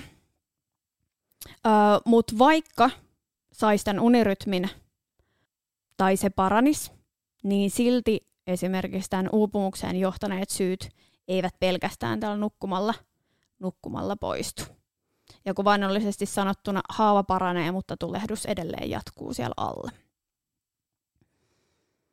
Mm, usein burnoutissa, ihan niin kuin sä sanoit muuten tuossa al- alussa, kun sä kerroit sun omasta burnoutista, niin kysymyksiä, joita usein just burnout, burnoutista kärsivä ihminen kyselee itseltä, itseltään, niin on, että onko musta enää mihinkään, kelpaanko, osaanko, onko mä enää minkään arvonen, jos mä en esimerkiksi jaksa enää suorittaa entiseen malliin. Ja ihan varmasti, jos esimerkiksi tanssin kohdalla, niin pystyy kyllä samaistumaan noihin, että, että pystyykö mä enää tanssiin, osaanko mä enää samalla tavalla. Ja voi, Opiks ja, mä voi, enää? olla- ja voi olla semmoinen olo, että mä oon ihan paska. Niin, Että ei ole sitä semmoista, tai niinku, että kaikki tuntuu niinku semmoiselta Mm. suolta, missä Et- rämpii. että vaikka sitä olisi vaik sitä ois tehnyt vaan itselleen tai silleen, että on käynyt siellä itteensä varten, niin se ei vie sitä pois, etteikö tuntis itteensä huonoksi. Niin, tai väsyisi siihen, mm. tai että se olisi liikaa. Joo. Ja usein tällaisessa tilanteessa, sit kun se kroppa on antanut perek- periksi, niin tää li- silloin liskoaivoista tulee esimerkiksi itkuu ja kaikkea tunnemyrskyä. Ja osaa kyllä samaistua, että, että mä muistan, että keväällä oli sellainen tosi, tosi pitkä ajanjakso, että oikeasti mä vaan itkin. Ja niin kuin huomaa tälleen jälkikäteen, että okei, no ei ne liskoaivot, jotka silloin puhu ja toimi periaatteessa mun puolesta. Itkusta tuli mieleen, mä oon alkanut pitää itkupäiväkirjaa. Oikeesti. Joo, koska siis mä itken ihan siis, siis niinku semmoisista syistä, että mua naurattaa. Ja sitten mä haluan muistaa ne. Ja mä haluan nyt niinku tarkkailla, että mille kaikille niinku mä itken. Siis mähän olisin varmaan entisessä elämässä ollut joku itkeä mummo. Tai semmoinen, tiedätkö, Voisitko please tehdä tosta kirjan? Niin, koska siis ne syyt on ihan siis hulvattomia. Oi että. Sun Kun, ne, täytyy, joo. Niin, kun mä en tiedä, voi, se on varmaan joku liskoaivo, mikä siellä, niinku, Mm. mutta kun siis mä oon aina ollut, tämä on joku siis luonteenpiirre eikä kausittainen asia, mutta et, mä haluan nyt tarkkailla sitä ja mä haluan laskea, että kuinka monta kertaa päivässä tai viikossa mä itken, Äh. Koska ne luvut luku, on ihan naurettavia oikeasti. lukuja pöytään sit vaan. Mä raportoin sitä- jossain Joo, kohtaa. Joo. Ja se, miten burnouttia kannattaa lähteä ehkä ensimmäisenä purkaa, niin on, että saisi sen kropan ja sydämen rauhoittua. Niin kuinka kliseistä se onkaan, niin hengittäminen. Mä huomaan, että mä tein sitä, että oikeasti mä vaan katoin seinään ja hengitin. Ja Se oli niinku parasta ikinä. Ja sitten kun kaikkein pahin on ohi, burnout, ne tunnemyrskyt ja se koko härpäke, niin sitten vihdoin ja viimein näiden liskoaivojen valta kaatuu ja valot palaavat taas etuotsalla. Tämä on kuule ihan yle. Joo, että on ihan fakta. Toi. Faktoi, kyllä. Ja sitten pikkuhiljaa kroppa alkaa taas toimia ja ähm, tunne ja järkiaivot alkaa skulaa, kouluhommat sujuu, tanssissa käyminen on kivempaa ja luovempaa. Mutta sitten kaiken tämän myrskyn, burnoutin, uupumuksen jälkeen saattaa tulla morkkis. Että ei ole pystynyt suoriutumaan samalla tavalla, eikä välttämättä sen meiningin jälkeen pystykään enää suoriutumaan. Mutta siinä vaiheessa tärkeintä on just se antaa armoa sille kropalle ja aivoille ja palautua siitä kaikesta, koska niin kuin todettu, se on oikeasti tosi pitkä prosessi, jos se on oikeasti sun kroppas on puutannut itsensä. Mm. Joo, se ei, se ei ihan hetkessä palaudu. Ja sitten myös tärkeää olisi se, että ei välttämättä pa- palaisi siihen samaan vanhaan. No ei Koska- varmaan kannata, jos koska- se tuotti sulle burnoutin. Niin, että sitten kannattaa miettiä, että, että vaikka sä oot parantunut siitä jossain vaiheessa ja palautunut, niin se ei tarkoita sitä, että sä voisit palata siihen, vaan oikeasti siitä pitäisi tehdä niitä muutoksia, koska se joku siinä sun edellisessä arjessa on ollut syynä siihen sun burnouttiin, uupumukseen. Niin ei kannata. Mm. Ja sun ei tarvitse suorittaa samalla tavalla enää. Niin. Tässä mitä meidän aivoissa tapahtuu lyhykäisyydessään burnoutin ö, niin kuin aikana. Ja mun mielestä toi au- auttoi mua niin kuin ymmärtämään, että jotenkin sitä mua kiinnostaa aina hirveästi, että mitä meidän pään sisällä tapahtuu, oli se sitten aivoista tai ö, mielellisistä henkisistä oi- asioista, niin jotenkin se auttoi, että okei, ne oli ne liskoaivot, mitkä vaan itki päivästä toiseen, en minä. No ei, mutta siis sillä tavalla. Niin, mutta kyllä se Joo. auttaa, kun pystyy niinku, kun saa jonkun syyn niille asioille. Tai sille just, että se ei olekaan, että minä en olekaan laiska, Just tätä. vaan että se johtuu siitä, että mun elimistö reagoi nyt näin näihin asioihin. Ja sitten samoin on diagnoosit Mm. niin kun sun oireisiin. Mm. Että mähän en tiennyt, mikä mulla oli, että miksi mä itkin koko ajan, minkä takia mä olin uupunut ja minkä takia mä en jaksanut nousta sängystä. Mutta sitten kun mulle sanoi, että hei, Se on tämmöinen. että se on masennus, Mm. niin sit oli silleen, aa, Aa, joo joo.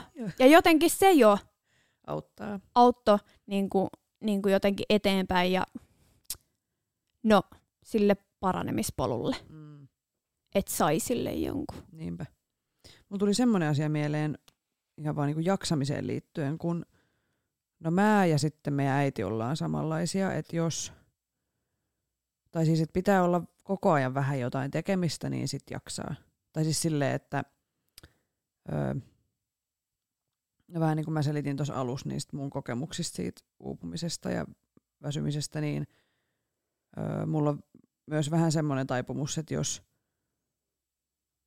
jos ei ole tarpeeksi aktiviteettia, niin sit mä oon aivan loppu, enkä kykene mihinkään.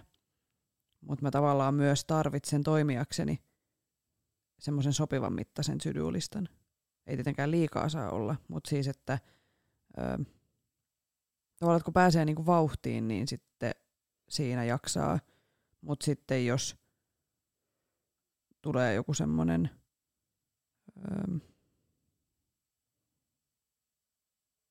lasku, tai siis mikä mm. se on, siis joku joulu tai joku Tai semmoinen. sellainen breikki. Niin, niin sitten on kaikkeen. aivan siis, niinku, sitten ei niinku kykene mihinkään. Mä en tiedä, onko tämäkään kauhean. Ei, kun- siis mä samaistun tosi paljon, koska öö, no ihan niin kuin monessa asiassa jotenkin se imu vie mennessään ja Mm. sitten on helppo tehdä töitä. Esimerkiksi välillä olisi hirveän vaikea lopettaa esimerkiksi illalla ty- Mm. töiden teko, olisi että koulu tai työt tai ihan sama, että sit vaan jatkaisi ja jatkaisi, niin, Mm. niin sit jotenkin musta tuntuisi tyr- tyhmältä pysäyttää se, kun seinää. Niin. Joo. Ymmärrän täysin, Mm. mitä tunnet. Ja sitten on just niitä, että se inspiraatio iskee joskus yhdeltä toista illalla ja Mm. sitten tekisi mieli tehdä joku tanssi, koreografia, Siis, naapurit. Ja... siis sulla on näköjään aamuisin, mutta mulla on selkeästi niinku iltasin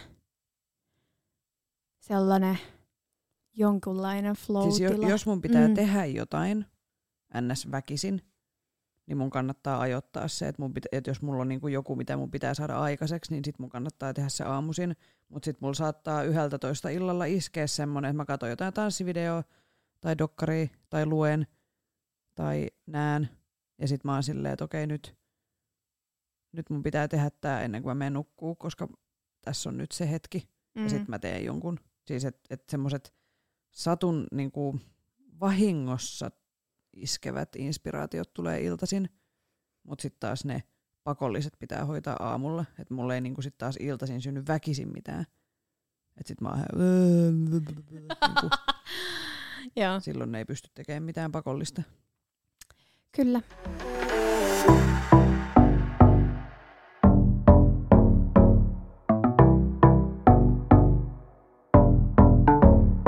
Ja mä haluaisin nostaa yhden teorian, Anna tulla. mistä mä vähän mainitsin tuossa, mutta siis tämä oli muistaakseni, missä mun lähde on. Tämä oli Iltalehdestä Iltasanomissa, mutta tota, psykiatrian erikoislääkäri Juhani Mattila on sanonut, että uupunut ihminen ei toivu levolla ja rasituksen vähentämisellä, koska uupumuksen syy ei ole väsymys. Todellinen syy on sielullinen, eli just uupuneen ihmisen elämästä on kadonnut merkityksellisyys. Elämä on raskasta, ei koe olevansa yhteydessä itseensä tai tunne olevansa elossa. Uupuneen toiminta perustuu yksinomaan järkeen, ei tunteisiin. Sä et niinku pety mihinkään, sä et loukkaannu, sä oot vähän just niin kuin sä sanoit, että on semmoinen, niinku, voi olla semmoinen kylmä tai vaikuttaa kylmältä, että voi muuttua lähes hengettömän esineen kaltaiseksi, hän sanoo. Uu. Ja sisäisen valon puuttuminen voi näkyä jopa kasvoista tai olemuksesta. Ei palaudu nukkuessa. Öö, ja hänen tämän Mattilan mielestä öö, psyykkisen energiamme määrä riippuu siitä, miten merkityksellise- merkitykselliseksi koemme itsemme, asiamme ja elämämme. Jotkut asiat on pitkiä, kuten joku uskonto tai yhteisö, ja jotkut on sitten taas semmoisia lyhyempiä. Ja Ihmisen perustarpeita on turvallisuus, läheisyys, myötätunto, huomio, arvostus, tunne omasta merkityksestä sekä tunne siitä, että asiat on hallinnassa ja jos näistä ei niin kuin, täyty joku, niin sitten ihminen uupuu. No, on esimerkiksi mer- merkityksellisyyden tunteen katoaminen työstä tai parisuhteesta synnyttää uupumusta. Ja töissä, jos on semmoinen merkityksellisyyden tunne, niin se niin kuin, tukehduttaa sut työntekijänä ja uuvuttaa. Ja sitten kun sä kiellät näitä tunteita, niin sit sä ahdistut. Ja sitten kun sä torjut sen ahdistuksen, niin sit sä oot vaan uupunut ja sun tunnemaailma on lukossa. Ja sitten tähän on tämmöinen yhdeksän kohdan joku luettelo, miten sä voit auttaa itseäsi. Mutta siis...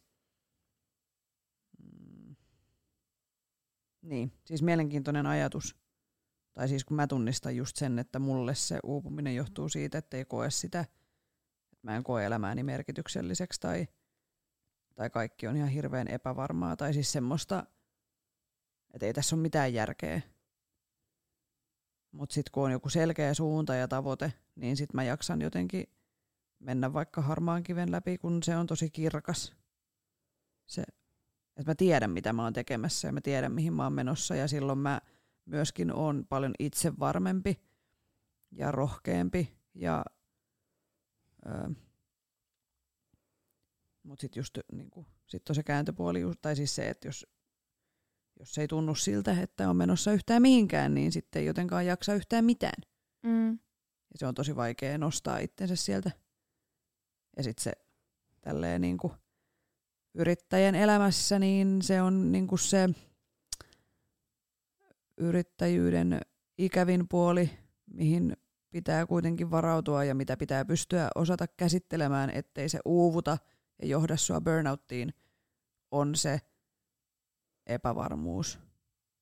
Että kun ei ole sitä säännöllistä palkkaa, joka tulee joka kuun 15. päivä sun tilille, ja sä maksat sillä laskut ja näin, että sun pitää oikeasti laskea ja puolet sun pankkitiliston verottajan ja niin, kuin, äm, niin se pitää vaan niin kuin hyväksyä. tai mm. siis niin kuin, että sitä on turha, tai siis niin, että totta kai siis tavoite on se, että pystyisi, saisi sen verran säännöllisiä laskutuksia, että pystyy elämään silleen, että on se turvallisuuden tunne, että ehkä se turvallisuuden tunteen puuttuminen on mulle niin kuin tällä hetkellä ollut se stressaavin tekijä, mikä aiheuttaa sitä uupumuksen tunnetta ja väsymystä.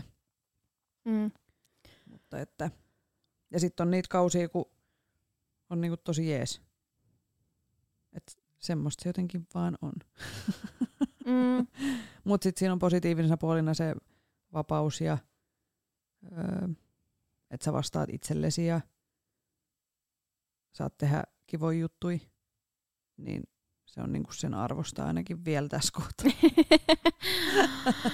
niin ja se, mikä myös mun mielestä yrittäjyyteen sekä tanssijuuteen liittyy, että mitä saattaa olla just burnoutin takana, niin on just se täydellisyyden tavoittelu. Kyllä, kyllä. Ja sitten ylitunnollisuus. Mm, Niin ne on mun mielestä molemmissa niin tosi on, läsnä. Niin on. Et minkä takia saattaa sitten uupua, Mm, koska kaiken pitää olla tip-top. mm. Ja pitää tehdä aina parhaansa ja Kyllä. sun pitää koko ajan kehittyä paremmaksi.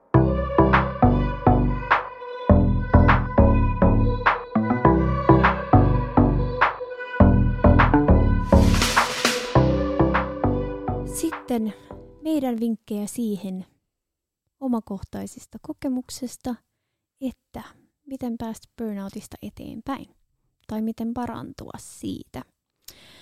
Niin mä oon kirjannut tänne ylös, että huolehdi palautumisesta sekä fyysisestä että henkisestä ja järjestä aikaa sille levolle.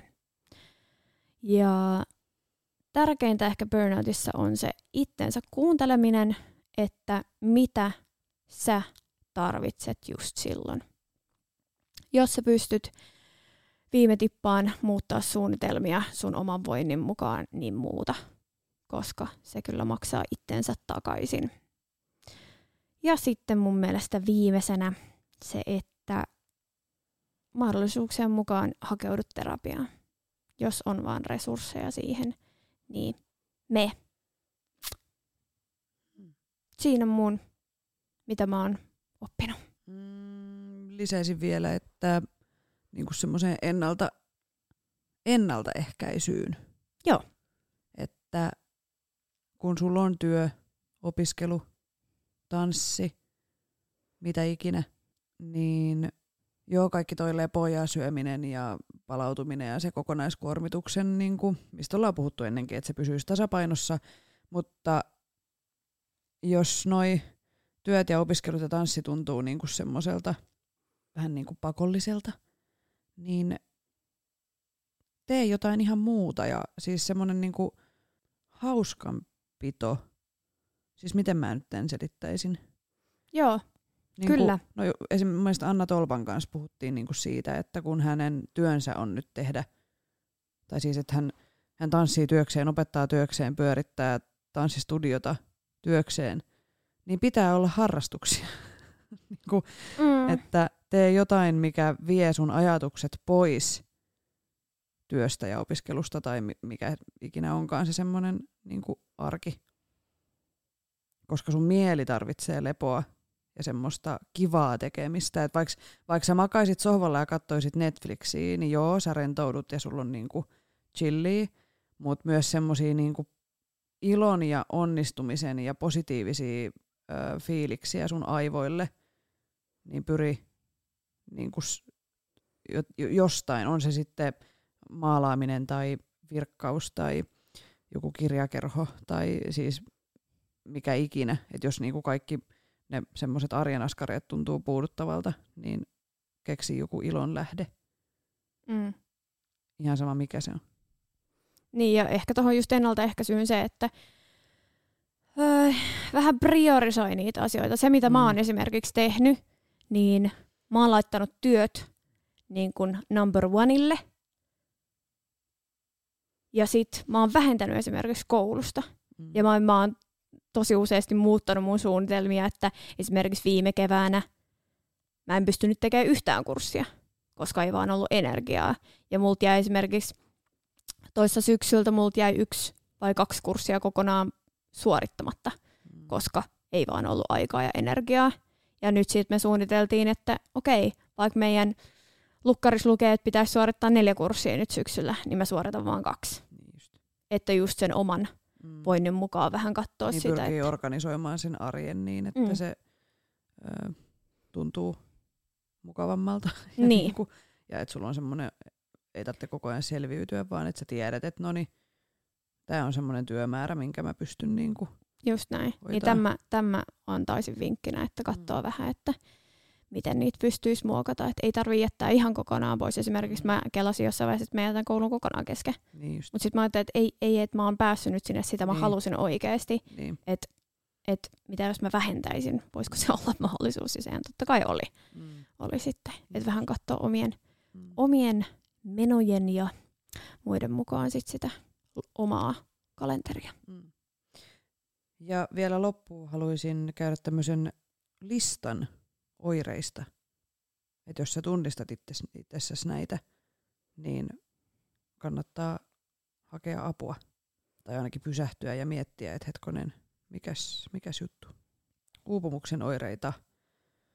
Unohtelet entistä useammin pieniä käytännön asioita. Et jaksa lukea lehtiä tai avata postia. Mikä lista te? Ehkä siihen, että sä et No, niin, no siis sä et jaksa niin kuin jotain, keskittyä johonkin. niin, joo. Mm. Tunnet olevasi urakkatöissä. Miten tämän avaa? Siis mistä mä, mä oon ottanut tämän mielenterveystalon sivuilta. No mutta siis tuntuu varmaan, että se on semmoinen niin kuin päättymätön, niin kuin, tai Niin, että siitä ei saa mitään, suoritus. että sä meet aamulla sinne ja sit sä lähdet Niin. sieltä ja Niin. Ö, et saa asioita tehdyksi ajoissa tai kunnolla. Ö, sinulla ei riitä voimia muuhun kuin työhön. Mikään ei kiinnosta, innosta tai tuota iloa.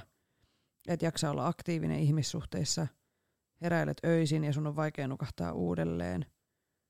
Töihin lähteminen ja ylipäätään asioihin ryhtyminen tuntuu jatkuvasti vastenmieliseltä. Mutta toi oli hyvä lista. Vaikka nyt vähän Mm. eri termejä siellä, mitä Mm. yleensä ihmiset käyttää, mutta kuitenkin. Mm.